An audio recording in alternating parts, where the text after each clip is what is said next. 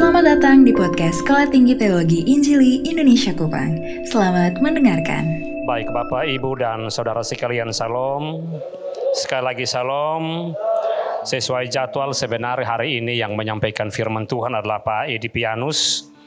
Tapi mungkin beliau berhalangan sehingga sampai saat ini belum sempat hadir dan kita diberi kesempatan untuk ada di sekitar firman Tuhan, membaca dan belajar bagian firman Tuhan, maka saya pilih untuk kita pada kesempatan ini satu bacaan dari perjanjian baru Matius pasal 24. Matius 24 ayat 37 sampai ayat yang ke-44.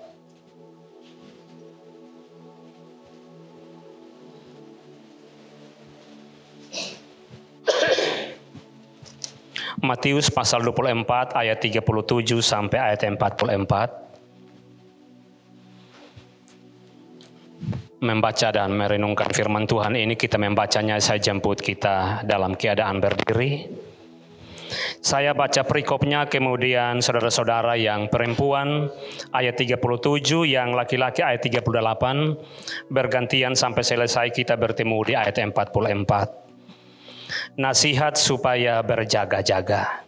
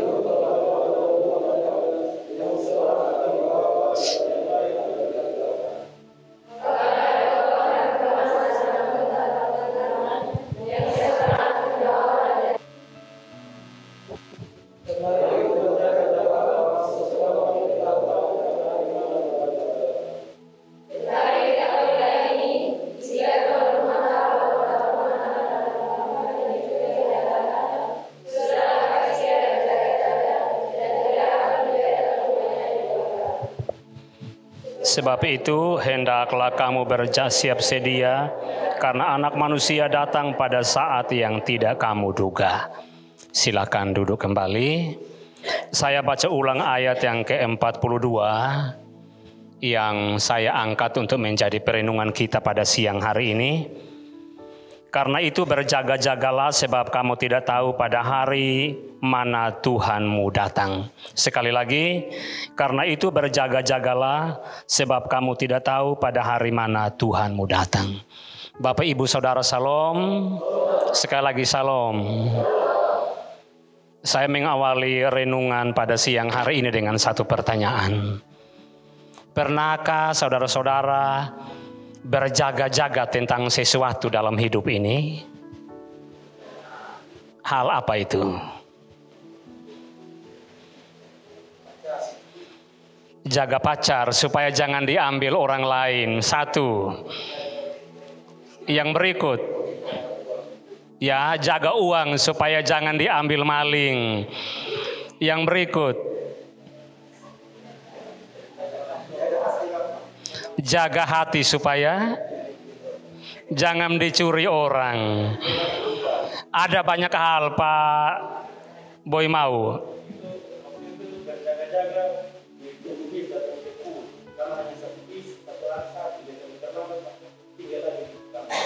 Jaga-jaga untuk tunggu dijemput. Nah soal berjaga-jaga dan menunggu ini Bapak Ibu Saudara Kadang-kadang kalau tidak sesuai dengan kita punya kemauan, keinginan hati, itu hal sebuah hal yang sangat-sangat mencengkelkan. Amin tidak Bapak Ibu. Soal berjaga-jaga menanti dan menunggu sesuatu. Coba kita kembali mengingat peristiwa di Bale Endah. Beberapa waktu yang lalu entahkah saudara-saudara mahasiswa sudah ada kok belum sempat ikuti berita itu tidak ajaran tentang kedatangan Tuhan sudah datang. Pada hari sekian, jam sekian, tahun sekian, tanggal sekian itu Tuhan akan datang. Oleh karena itu siap-siap jual segala harta benda yang ada hanya berdoa, menyanyi pujian penyembahan, menunggu waktu kapan Tuhan datang. Giliran menunggu menanti, Tuhan tidak tahu-tahu datang. Malah Dalmas yang datang dan angkut mereka ke polisi, bukan. Termasuk kita banyak orang NTT. Jual harta benda dan berangkat ke Bandung sana karena katanya Tuhan nanti datang di Bandung. Kalau tidak ke sana maka nanti tidak terangkat. Tidak masuk golongan selamat. Harus jual segala sesuatu dan berangkat ke sana bersama saudara seiman di sana berdoa bergumul menanti kedatangan Tuhan. Tahu-tahu Tuhan tidak datang. Yang datang polisi angkut urusan dengan pihak hukum. Soal menanti satu hal yang kadang menjengkelkan. Tadi teman-teman, Bapak Ibu Saudara sudah memberikan beberapa contoh. Jaga uang. Uang merupakan sesuatu yang sangat berharga dalam hidup kita. Ketika kehilangan, apalagi di masa-masa krisis ini, 50 ribu kita bisa stres. Apalagi sampai bunyi juta. Bergumul untuk membayar uang kuliah, tiba-tiba uang regis hilang, ini satu masalah berat. Pak Boy mau contoh tadi bergumul, berjaga-jaga menanti dijemput bis. Mungkin tiketnya janjian jadwalnya jam 6 pagi. Tunggu sampai jam 12 siang bis belum datang-datang.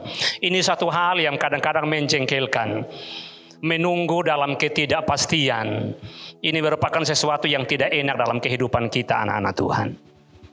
Bapak Ibu Saudara, dalam bacaan kita pada siang hari ini, karena jadwal ini Pak Pendeta Edi punya jadwal untuk khotbah, tapi karena beliau tidak hadir, saya dihubungi untuk mendadak isi waktu ini sehingga tidak ada khotbah yang panjang, hanya sekedar sebuah refleksi singkat.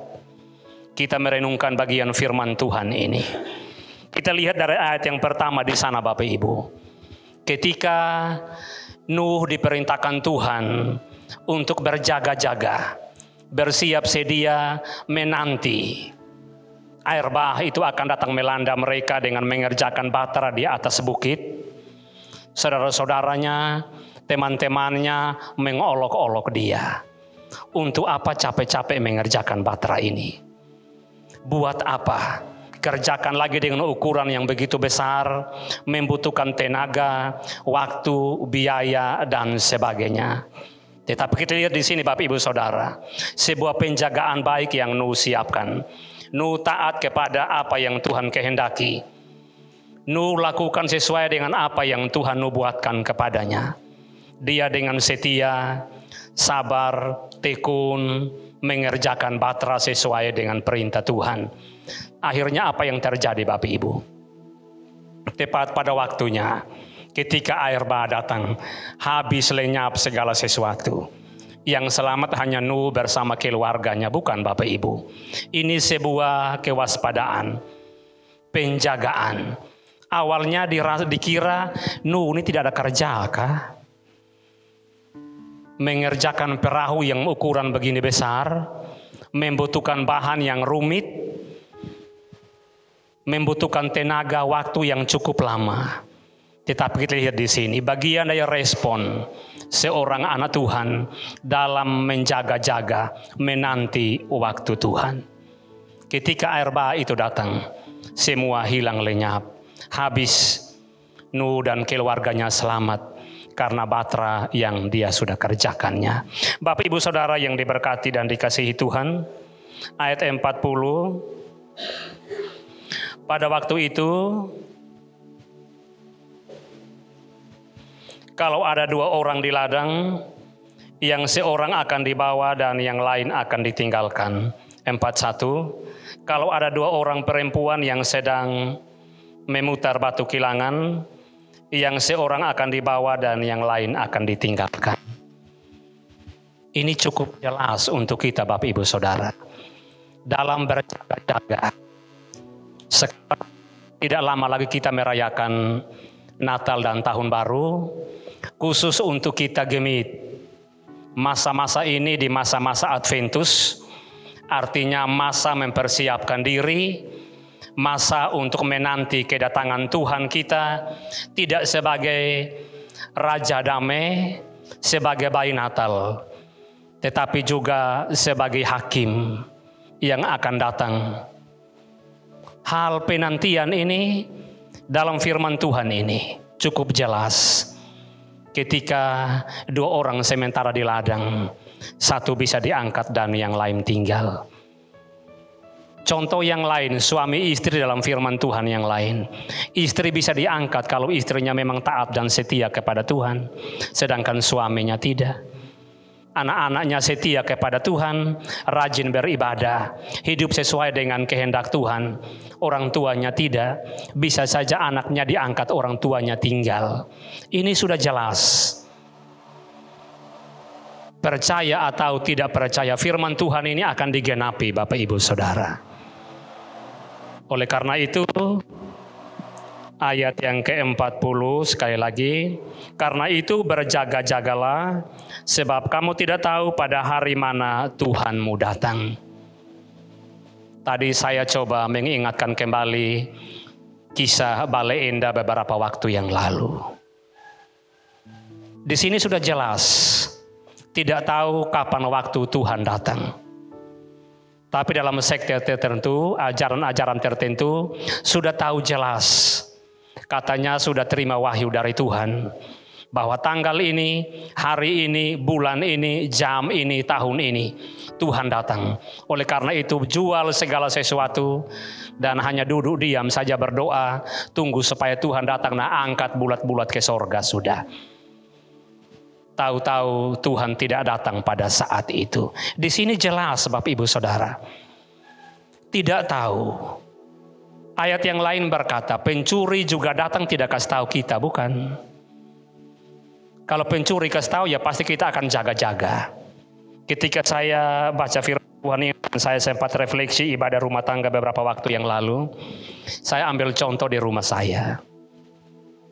Rumah pagar sudah keliling semua ada anjing penjaga hanya sisa CCTV saja. Apalagi yang masih kurang. Hanya kurang CCTV.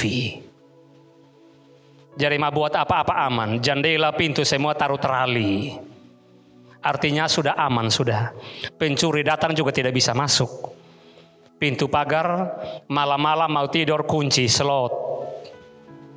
Apalagi yang masih kurang. Itu secara manusia persiapan secara duniawi. Tetapi bukan itu yang Tuhan mau Bapak Ibu Saudara. Dalam hari-hari hidup kita, Tuhan mau apa yang kita mau berjaga-jaga dalam hidup ini. Hari-hari akhir-akhir ini ada begitu banyak tantangan. Ada begitu banyak kesukaran, kesulitan, bencana, musibah, gempa di mana-mana. Beberapa waktu akhir ini Minggu kemarin hujan besar sampai banjir. Tiba-tiba hujan sudah hilang yang ada panas. Tidak tahu lagi prediksi cuacanya seperti apa ke depan. Ini juga perlu untuk kita berjaga-jaga. Para petani sudah mulai menanam. Saya lewat di jalan 40 jalan baru.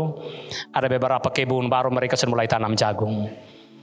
Kalau sampai akhir bulan ini hujan tidak turun lagi maka jagung pasti akan kering buang mati sudah para petani di sana akan mengeluh susah. Ini sebuah pergumulan Bapak Ibu Saudara. Hal yang lain, kita di sini di lembaga ini bergumul dengan banyak masalah. Saudara-saudara mahasiswa sementara bergumul memasuki masa-masa akhir semester. Bapak Ibu dosen bergumul dengan begitu banyak tugas dan tanggung jawab. Hal ini menjadi pergumulan persiapan kita kita tidak tahu kapan selesai. Tidak tahu kapan habis-habis pergumulan ini. Firman Tuhan jelas bagi kita. Sebentar lagi kita akan merayakan Natal dan Tahun Baru. Kita akan berlibur. Kita coba renungkan bagian firman Tuhan ini. Masa Adventus sekali lagi merupakan masa kita mempersiapkan diri, mempersiapkan hati, mempersiapkan hidup kita untuk menyambut kedatangan Tuhan Juru Selamat kita. Kadang menjelang Natal dan Tahun Baru, sekarang ada yang semulai siap-siap baju baru untuk Natal. Sudah ada yang siap kok belum? Sudah ada yang berpikir kue model apa, nama apa, jenis apa yang mau disiapkan. Rumah sudah mulai berpikir oker ganti warna kah? Ornamen-ornamennya, aksesoris dalam rumahnya mulai dipikirkan. Sebagai manusia itu penting. Tetapi bagi Tuhan bukan itu yang paling utama. Amin kah Bapak Ibu? Jangan sampai kita sibuk dan sibuk mempersiapkan yang duniawi punya. Sementara lupa siapkan hati kita yang paling utama. Ketika Tuhan datang, dapati kita sementara dalam suasana kacau balau, dalam suasana tidak siap, suasana hati tidak tenang, karena sementara berisik, sementara sibuk, sementara repot, mempersiapkan segala sesuatu dalam merayakan hari raya khusus Natal dan Tahun Baru ini. Oleh karena itu Bapak Ibu Saudara, siang hari ini refleksi singkat. Saya ingin angkat bagian firman Tuhan ini untuk kita kembali belajar bersama. Masa penantian, masa persiapan, bukan persiapan soal dunia saja, bukan persiapan soal badania, bukan persiapan soal fisik, kebutuhan makan minum, kebutuhan jasmani, tapi mempersiapkan hati kita, mempersiapkan hidup kita. Sebentar lagi Natal, kita rayakan kelahiran Tuhan Yesus. Biarlah hati kita, hidup kita menjadi palungan yang terbaik, menjadi palungan yang layak untuk Yesus hadir. Dia lahir di sana, dalam hati kita, dalam hidup kita untuk menolong setiap kita. Biarlah firman Tuhan ini menolong kita. Tuhan memberkati firman-Nya. Amin. Mari kita berdoa. Bapa Sorgawi, kembali Tuhan Yesus kami adi hadiratmu. Kami bersyukur waktu ini kami sudah membaca, merenungkan singkat satu bagian firman-Mu. Kami jujur bahwa kami tidak mampu, tidak sanggup untuk mengaplikasikan firman ini dalam kehidupan kami. Seringkali kami lalai, sering kali kami gagal dalam soal berjaga-jaga Tuhan, menanti kedatangan-Mu di masa-masa kami menanti kedatangan Tuhan, di masa-masa kami mempersiapkan hidup kami untuk menyambut Natal dan Tahun Baru tahun ini. Mari Bapa, kiranya Roh Kudus menolong kami, membantu kami, menuntun kami, sehingga tidak saja Tuhan soal duniawi yang kami persiapkan, tetapi hidup kami hati kami yang terbaik. Kami persiapkan sebagai palungan yang terbaik dalam menyambut kedatangan Tuhan sebagai Tuhan dan Juru Selamat dalam hidup kami. Terima kasih untuk kebenaran firman-Mu, apa yang hamba-Mu sampaikan terbatas. Biarlah roh kudus terus berbicara, memberkati menyempurnakan firman-Mu sehingga firman-Mu pada siang hari ini tidak kembali dengan sia-sia. Bapak Ibu Saudara yang mendengarkan perenungan ini, Tuhan juga menolong dan memberkati sehingga firman Tuhan ini menjadi kekuatan, menjadi pegangan bagi kami semua. Ini doa kami, ini ucapan syukur kami. Dalam nama Tuhan Yesus, firman hidup itu, kami sudah berdoa dan mengucap syukur pada Bapa di sorga. Amin. Terima kasih telah mendengarkan podcast Sekolah Tinggi Teologi Injili Indonesia Kupang. Jika Anda rindu diperlengkapi menjadi seorang pelayan Tuhan yang berpengetahuan teologi yang tinggi, berkarakter Kristus untuk memperluas kerajaan Allah, mari bergabung bersama kami di Sekolah Tinggi Teologi Injili Indonesia Kupang. Jalan Tua Bata, Kecamatan Alak, Kupang, Nusa Tenggara Timur. Kunjungi website kami di www.sttii-kupang.ac.id atau via halaman Facebook kami di STTII Kupang. Hubungi kami di 081237978267. Sekali lagi 081237978267. Terima kasih, Tuhan Yesus memberkati.